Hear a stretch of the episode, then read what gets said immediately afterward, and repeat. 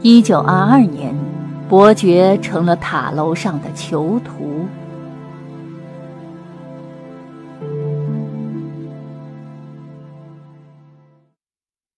大家好，我是罗宁。今天给大家带来的是一本二零一六年度《纽约时报》畅销书《A Gentleman in Moscow》，我们暂且翻译为《莫斯科的绅士》。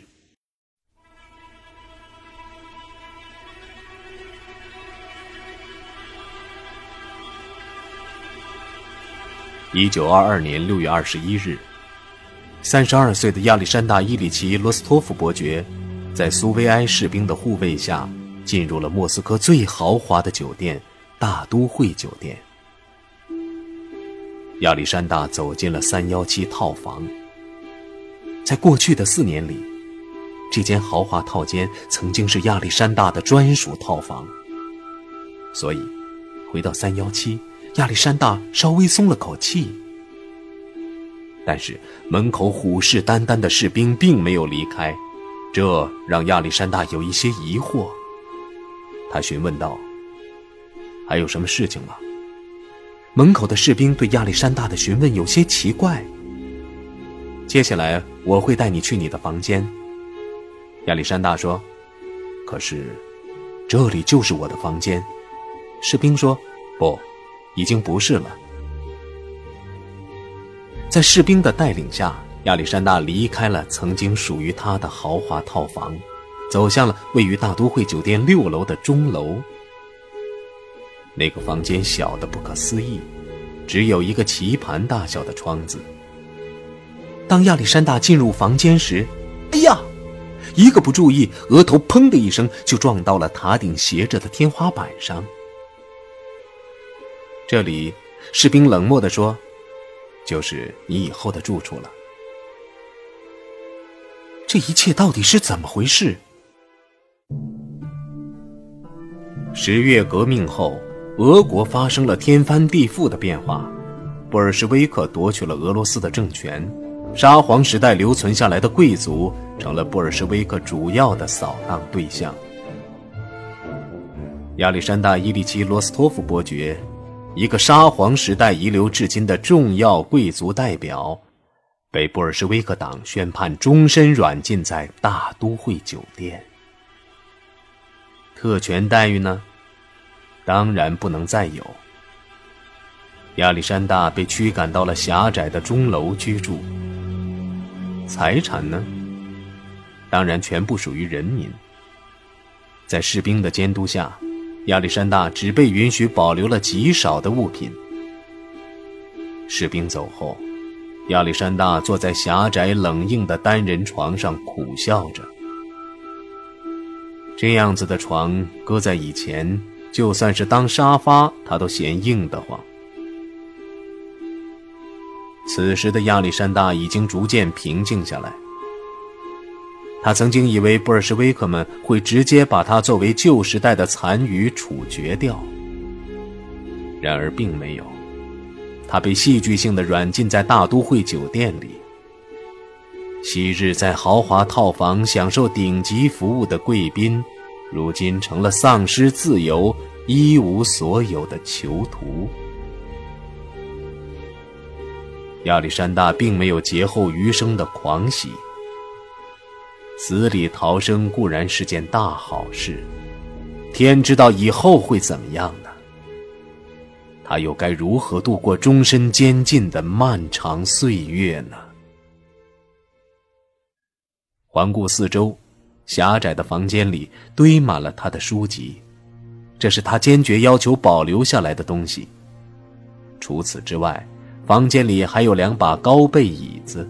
中间是属于亚历山大祖母的来自东方的咖啡桌，桌上摆着由乌木雕成的大象所装饰着的精致台灯，以及亚历山大姐姐海伦娜的肖像画。最后，在房间的角落里，还有一张结实的大书桌。当时协助亚历山大搬运行李的士兵实在是忍无可忍了，强压着怒火说：“搞什么鬼！”这张书桌少说也有一吨重。当时亚历山大是怎么回应的呢？他说：“你可曾听说过一句话？失去了城堡的国王就不再是国王，失去了书桌的绅士就不再是绅士。先生，我是一名绅士。”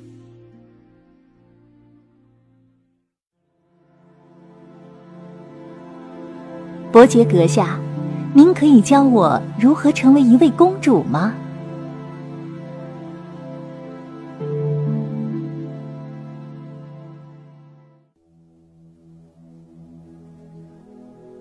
请问，您真的是一位伯爵吗？有一天，亚历山大正在餐厅用餐，一个九岁的小女孩出现在他面前。她是尼娜·库里科娃，一个布尔什维克的女儿。跟着他父亲住在大都会酒店里。小女孩听说酒店里居住着一位伯爵先生，按捺不住好奇心，想要见一见传说中的贵族。亚历山大看着女孩好奇的眼神，认真的回答说：“是的，如你所见。”妮娜的眼睛一下子亮了起来。那么，尊敬的伯爵阁下。你一定见过真正的公主吧？亚历山大回答说：“我见过的公主数都数不过来。”妮娜追问着：“伯爵阁下，成为一位公主，是不是一件很困难的事情呢？”亚历山大并没有对妮娜的问题感到不耐烦，相反，他耐心的告诉妮娜：“是的，成为一位公主。”是非常困难的事情。妮娜并不气馁，她继续问：“那么，伯爵阁下，您可以教我如何成为一位公主吗？”亚历山大笑着说：“当公主可不是容易的事情，不过，我确实可以告诉你一些公主的生活规则。作为公主，首先你得有非常广泛的学识。”法语、历史和音乐，这些基本的素养你都应该具备。其次，你的言谈举止在任何时间、任何地点都必须优雅的无懈可击。无论是公共演讲还是外交事务，你都必须保持优雅而高贵的仪态。最后，我想，每一位真正的公主。都有着乐于助人的好心肠。妮娜听得入了迷，在她的心目中，亚历山大已经是一位无所不知的人了。在接下来的很长一段时间里，亚历山大和妮娜形影不离。最开始是妮娜追着亚历山大学习公主的礼仪，后来。妮娜发现了亚历山大因不能出酒店而闷闷不乐，就怂恿着亚历山大和他一起探索酒店的每一个房间。神奇的事情就这样发生了。亚历山大一直以为，在他被宣判终身软禁之后，他的人生就只有那间狭小的钟楼了。但是，妮娜的出现告诉他，不，不是这样的。尽管只是一个九岁的小女孩，妮娜身上却具有无与伦比的进取心和冒险精神。他像一个不知疲倦的勇士，带领着亚历山大坚持不懈地探索着酒店的每一个房间，直到搞清楚每一个房间的内容和用途。首先是酒店的底层，这里除了酒店工作人员的房间，还有酒窖、配电室、邮件室等等。各种各样用途的房间，这些都是亚历山大此前从来没有接触过的世界。对于妮娜来说，没有任何一扇门能够难倒她。就算没有钥匙，只要她从头发上拔下一根细细的发夹，稍微拧一拧，就能把门锁鼓捣开。当所有底层房间的门都被打开过后，妮娜和亚历山大还探索了大都会酒店的每一个豪华套间。他们没有窥探和盗窃的意图，纯粹是出于好奇心。渐渐的，亚历山大意识到，人和他所生的环境只有两种关系：如果你不能控制你所生活的环境，那么环境就会压倒你的生活。十个月的时间稍纵即逝，妮娜就要离开大都会酒店了。临别的时候，亚历山大将自己珍藏的望远镜送给了妮娜，妮娜也回赠了亚历山大一个小礼物。亚历山大拆开严严实实的包装，呈现在他眼前的是一把小小的钥匙，一把能打开大都会酒店所有房门的万能钥匙。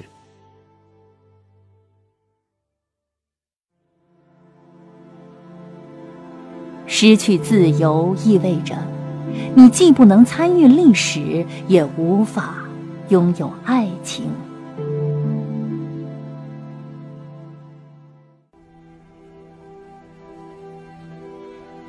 被宣判终身监禁后不久，亚历山大接待了他大学时期的好朋友米哈伊尔·费奥多罗维奇。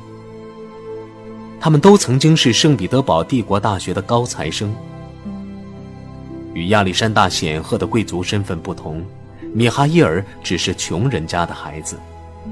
但是贵族与平民的身份差异并没有阻隔他们之间的友情，相反，这两个热爱文学的青年始终保持着亲密的友谊。直到十月革命的狂潮席卷了整个俄国，米哈伊尔开心地告诉亚历山大。我现在在莫斯科工作，正在和布尔什维克的同志们一起筹办拉普。你知道拉普吗？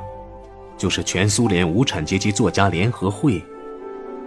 这真是前所未有的事情。我相信，在布尔什维克改变整个俄国的过程中，无产阶级的文学将会发挥非常大的作用。这在以前真是不可想象。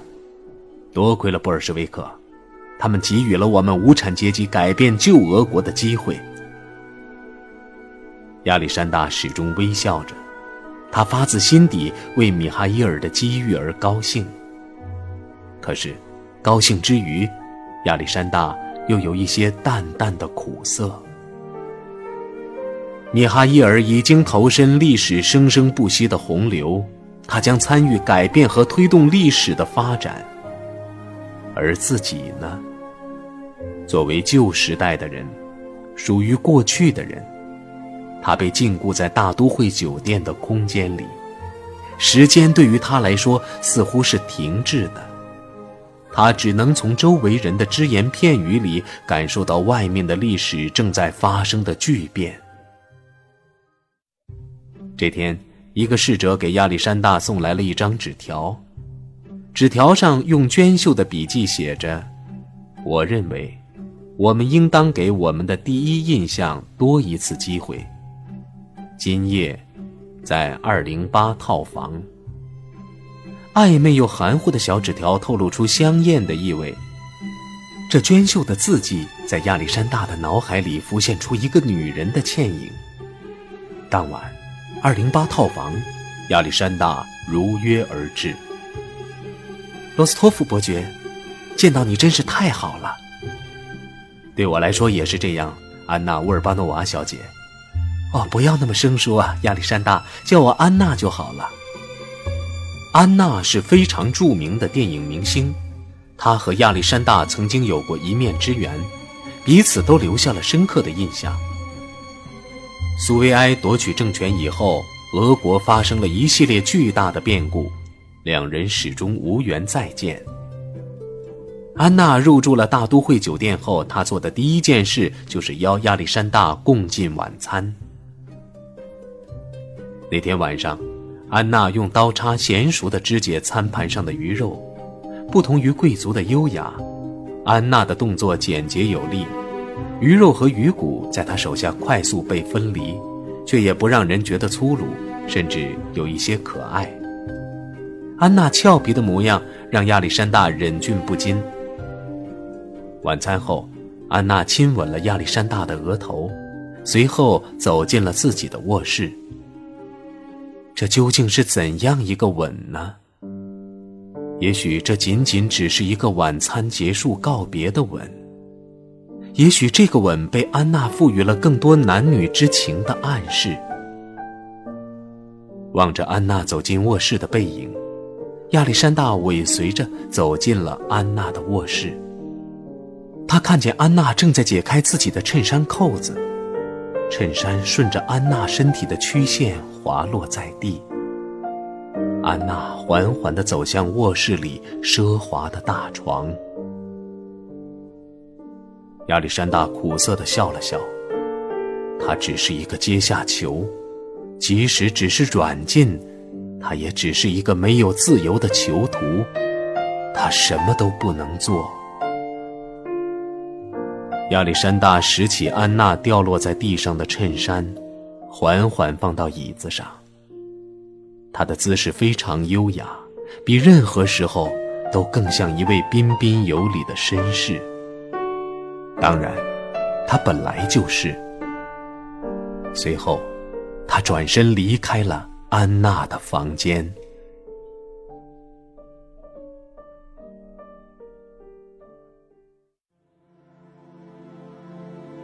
外面的世界正在发生天翻地覆的变化。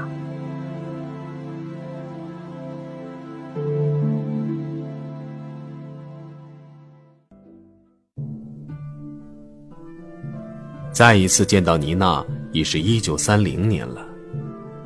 一九三零年是苏联在斯大林的带领下开展第一个五年计划的第三个年头。这是苏联政府为了摆脱贫困落后的农业国困境所进行的工业化改革。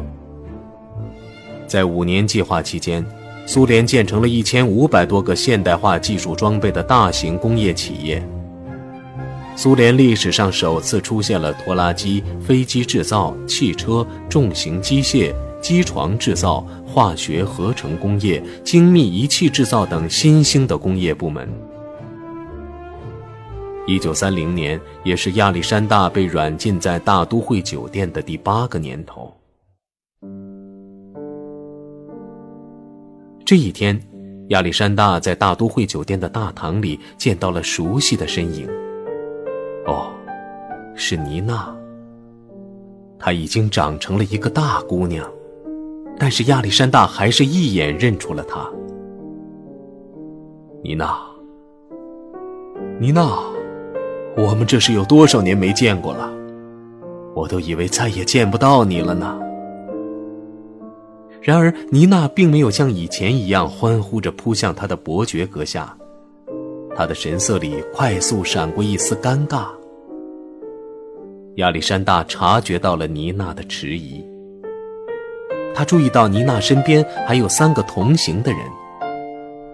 妮娜似乎也不太情愿让他的伙伴们知道亚历山大的身份。亚历山大想，究竟是什么让妮娜迟疑了呢？或许妮娜并不想让她的同伴们知道。他曾经和一个过时的人做朋友吧？妮娜对他的同伴们说：“你们在这里等我三分钟。”然后才向亚历山大走去。亚历山大很高兴：“妮娜，见到你真好。”这时他听到了妮娜说：“亚历山大·伊里奇，你也还是老样子。”一种十分生疏的客气。亚历山大迫不及待地说：“妮娜，这些年没有见到你，你不知道我是多么怀念我们以前的游戏。那个时候，亚历山大·伊里奇。”妮娜打断了亚历山大的话：“我的时间不多，我很快就要和我的同伴们一起去伊凡诺沃市了。”妮娜，你才刚刚回来。马上就要走了吗？是的，我们很快就要动身了，去伊凡诺沃参加农业集体化改革。亚历山大，这几年苏联的变化真是天翻地覆。你一直在大都会酒店没有出去，可能不知道外面的变化。集体化的道路是必然的，苏联正在往越来越好的方向发展，而我们也要为了苏联的发展做出自己的努力。好了，不说了，我的同伴们正在等我。再见了，亚历山大。亚历山大注视着妮娜渐行渐远的身影，那一刻，他突然意识到，其实记忆中的妮娜从未消失过。妮娜还是那个妮娜，勇敢，充满冒险精神，不知疲惫地追逐着她所认定的事情。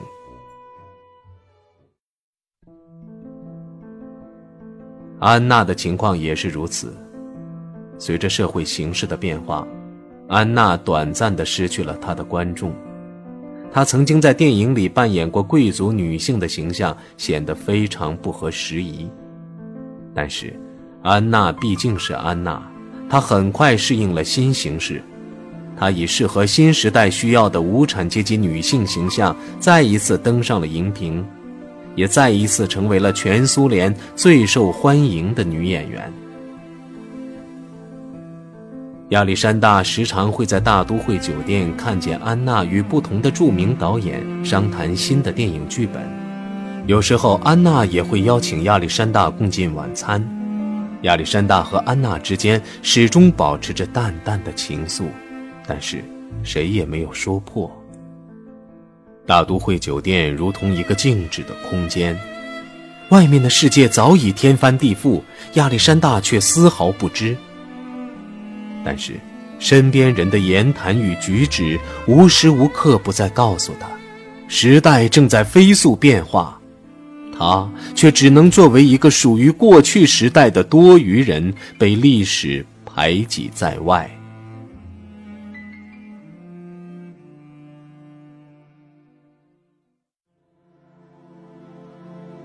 作为囚徒的亚历山大，或许是俄罗斯。最幸运的人。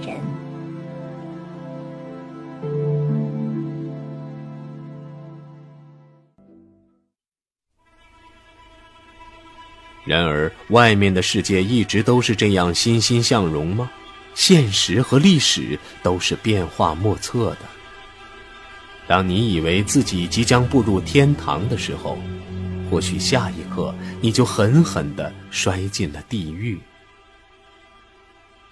随着布尔什维克对全苏联的改革，斯大林集权统治的阴影开始笼罩整个苏联。大清洗扫荡了整个苏联，大批的无辜民众被流放到寒冷的西伯利亚。可怕的是，无数人因为莫须有的罪名直接被屠杀。谁也不知道，灾难和死亡将会在何时降临。恐怖笼罩了整个苏联。一九四六年，亚历山大被软禁在大都会酒店，已经整整二十四年。这一年，当亚历山大在大都会酒店再次见到老朋友米哈伊尔，他被米哈伊尔脸上的苦笑震撼了。那是多么憔悴而绝望的一张脸呐！曾经为梦想而奋斗不止的激情，已被沉重的疲倦所取代。原来，八年前，在作家协会工作的米哈伊尔，因一次不合时宜的言论被宣判流放西伯利亚八年。如今，他刚从流放地获释回来。亚历山大为好友的遭遇心痛不已，他说。这次回莫斯科，就不用再走了吧？米哈伊尔苦笑着说：“不，我今早从亚瓦斯过来的，今晚必须坐火车回去了。我来莫斯科，只是为了来见见你。”亚历山大不知道该如何安慰好友，他继续询问。你在亚瓦斯做些什么工作呢？教书吗？或者继续写作？听到亚历山大的话，米哈伊尔露出了更痛苦的神色。不，我们被禁止教书，我们也不能阅读和写作。有时候，我们还不被允许吃饭。亚历山大和米哈伊尔陷入了可怕的沉默。过了一会儿，米哈伊尔打破了沉默：“谁能想到，居然会发生这样子的事情？一个国家居然会对他的人民做出这样的暴行！国家居然会强迫人民去破坏他们的文学和艺术，摧毁他们的文明和历史，甚至毫不犹豫的去屠杀自己的同胞！这样的暴行！”对于其他民族来说，简直是不可想象的。可是，这样的暴行就眼睁睁的发生在我们俄罗斯民族中间。难道说，令人胆战心惊的冷漠和暴力，就是我们俄罗斯人的天性？临别的时候，米哈伊尔深深的看了一眼亚历山大。我真是羡慕你，能够远离这一切。我想，你大概是全俄罗斯最幸运的人了吧？在这样深重的痛苦面前，亚历山大无言以对。他明白。曾经的米哈伊尔对这个国家抱有如何巨大的热情，此刻的米哈伊尔就背负着如何沉重的绝望。当天晚上，米哈伊尔就离开了莫斯科。数年之后，亚历山大听闻了米哈伊尔的死讯。米哈伊尔就像是一颗微不足道的尘埃。就这样从历史的扉页上被抹掉了。这时，亚历山大的生命也出现了巨大的转机。一个叫索菲亚的小生命出现了。索菲亚是妮娜的女儿。一天，妮娜再一次来到大都会酒店。妮娜面有难色，恳求亚历山大说：“除了你。”我实在不知道还能拜托什么人帮忙了。上个月，索菲亚的爸爸被党卫军逮捕了，我们甚至都不知道发生了什么事情，也没有任何人来告诉我孩子的爸爸究竟犯了什么罪。他就这样突然消失了。我找了他很久，听说他被押送到西伯利亚去了。我得去找他，但索菲亚不能跟着我一起去，太危险了。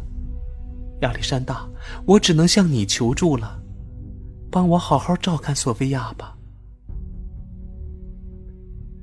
将索菲亚托付给亚历山大之后，妮娜就走了，奔赴未知凶险的命运。之后，亚历山大再也没有见过妮娜，也没有听说任何妮娜的消息。当时的索菲亚只有五六岁。却已经明白，这位亚历山大叔叔是母亲最信任的人。随着时间过去，亚历山大对待索菲亚如同自己的女儿，而索菲亚也亲密的叫他“亚历山大爸爸”。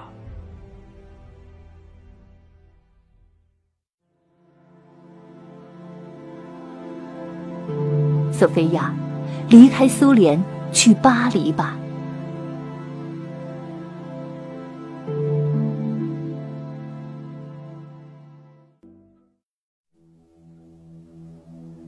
时光飞逝，索菲亚已经长成一个十几岁的大姑娘了。此时的亚历山大已经是一个六十多岁的老人。亚历山大和索菲亚一直生活在大都会酒店里，整个苏联的动荡局势一直被隔绝在大都会酒店的墙壁之外。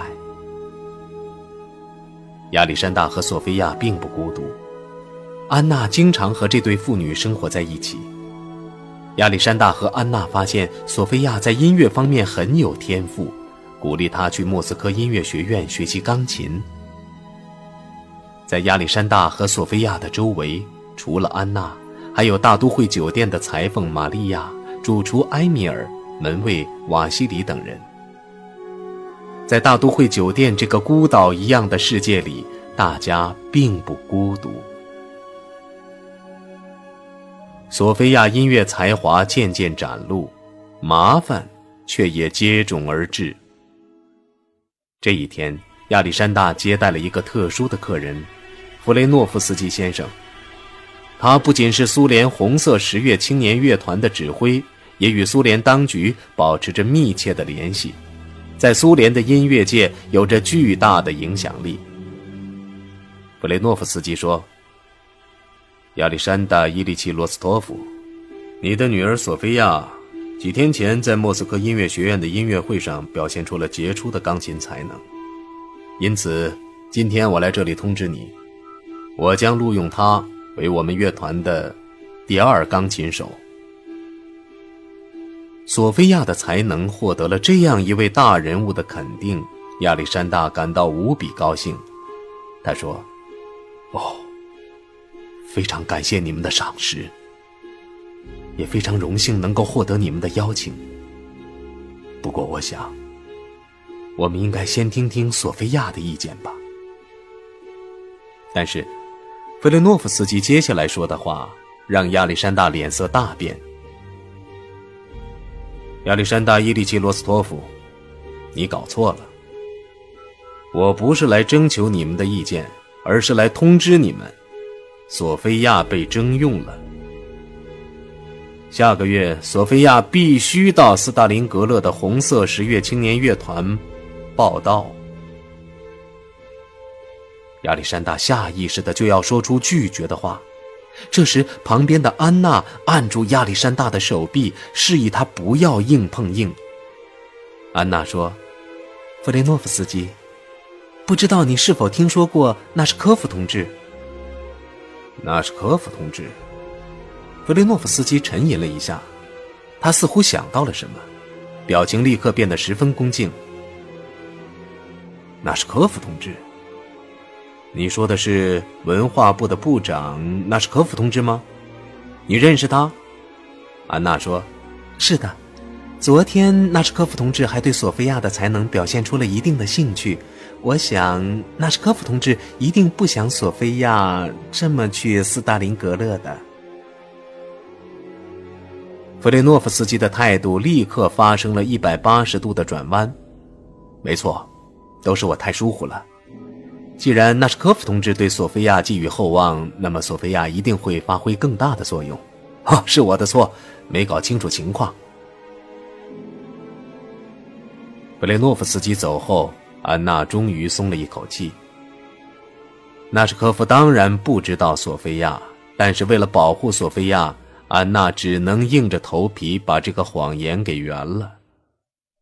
好在多年的演员生涯。作为苏联极具影响力的女演员，安娜和文化部部长纳什科夫有着非常好的交情，因此安娜立刻将索菲亚推荐给了纳什科夫。索菲亚天才般的钢琴才华也确实不辜负安娜的期待，打动了纳什科夫。很快，索菲亚获得了一个机会，她将跟随莫斯科乐团前往巴黎进行音乐表演。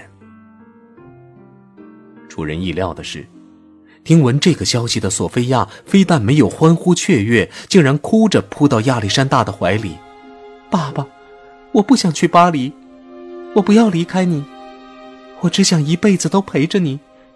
我和你，安娜阿姨、玛利亚阿姨、埃米尔叔叔，还有瓦西里叔叔，只要我们能一起生活在大都会酒店就好了。”看着索菲亚的眼泪。亚历山大也忍不住流下了泪水。索菲亚，大都会酒店并不是真实的世界。真实的世界应当是像你的母亲妮娜一样，始终保持不知疲倦的冒险精神，勇猛的冲破我们所面临的逆境。索菲亚。那才是你应当进入的现实生活。所以，走吧，离开大都会酒店，离开苏联，去巴黎吧。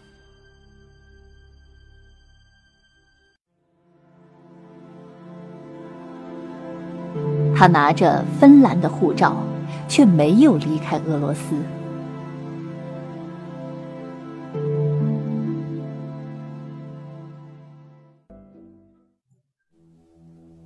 索菲亚快步的走着，即便是快速的行走，索菲亚依然保持着优雅的仪态。这是小时候亚历山大爸爸教会他的，如同一位公主的品格。演出结束了，表演非常成功，场下掌声雷动，却没有人注意到今晚的钢琴手趁着欢呼声的掩护，偷偷溜出了剧院。索菲亚手里紧紧攥着亚历山大给她的巴黎地图，这是亚历山大从一本法国旅游手册上撕下来的。绕过普莱耶音乐厅，穿过圣奥诺雷大街和凯旋门，进入香榭丽舍大街，接着是协和广场。美国使馆就在协和广场的后面。是的，美国使馆就是索菲亚的目的地。理查德·范德怀尔是亚历山大在大都会酒店结识的朋友，他同情亚历山大的遭遇，并热切地希望能够帮助亚历山大。然而，亚历山大不需要理查德帮他脱困，他唯一的愿望就是索菲亚。亚历山大希望理查德能够帮助索菲亚脱离苏联的控制，留在法国也好，去美国也好。年轻的索菲亚需要更广阔的天地。毋庸置疑，在美国使馆工作的理查德能够做到这件事。那么亚历山大呢？就在索菲亚奔向美国使馆的那一晚，亚历山大悄无声息的离开了大都会酒店。为此，亚历山大计划了很久很久。凭借着多年之前妮娜送给他的万能钥匙，他进入了一对芬兰夫妇的房间，拿到了一本芬兰的护照。接着，他又进入了大都会酒店的资料室，找到了关于自己的那一沓厚厚的资料。将近四十年，亚历山大生活的每一个细节，他每一天的生活作息，他会见过的每一个朋友。他的喜怒哀乐竟然全部处于苏联当局的监控之下。亚历山大面无表情地将这沓资料扔到壁炉里烧毁了。做完这一切，已是凌晨三点，整个大都会酒店都陷入了沉睡。亚历山大回到了自己位于钟楼旁边的房间，他穿上旅行的外套。戴上帽子，提着手提箱，从容不迫地走下楼梯，穿过酒店的大堂，推开门，消失在深夜的浓雾里。亚历山大拿着芬兰的护照，坐上离开苏联的火车，却在即将抵达苏联边境的时候下了火车。他要去哪里？难道当务之急不是迅速逃亡吗？不，亚历山大没有离开他的祖国。正如十月革命之后，亚历山大一直旅居巴黎。他可以一直住在巴黎，不必返回俄国面对未知的巨大危险。如果当时亚历山大没有回到俄国，或许此后四十年的软禁根本就不会发生。索菲亚曾经问亚历山大：“爸爸，你后悔吗？”当时为什么要回到俄国呢？亚历山大说：“怎么会后悔呢？这里是我的祖国，对祖国的眷恋也是一个绅士最重要的品格。如今，亚历山大依然不后悔。经过好几天的长途跋涉，他来到了夏诺夫哥罗德省。是的。”亚历山大的故乡并不在莫斯科，如今还有谁记得夏诺夫哥罗德省的亚历山大·伊里奇·罗斯托夫伯爵呢？他已经六十多岁了。这个垂垂老矣的绅士，在经历了漫长的囚禁生活之后，没有离开他所深爱的祖国，反而历尽艰辛，回到了他的故乡。曾经属于他的庄园早已面目全非，就像一个疲惫的旅行者，他走到了一家偏僻的小酒馆。亚历山大走了进去，店里已经有一些客人正在用餐，白菜、土豆，还有伏特加。酒馆的角落里坐着一个女人。亚历山大说：“安娜。”我来了。是的，眼前的女人正是已经消失了很长时间的安娜。安娜抬起头，笑着对亚历山大说：“我等了好久，你终于来了，我的绅士。”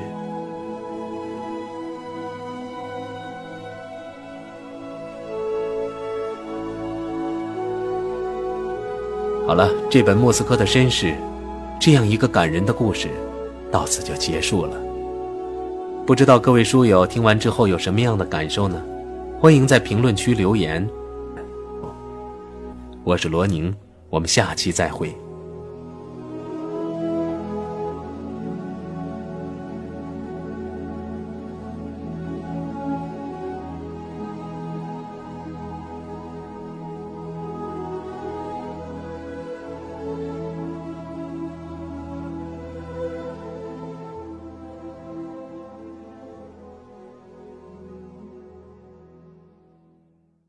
本节目由路上读书授权喜马拉雅 FM 独家播出。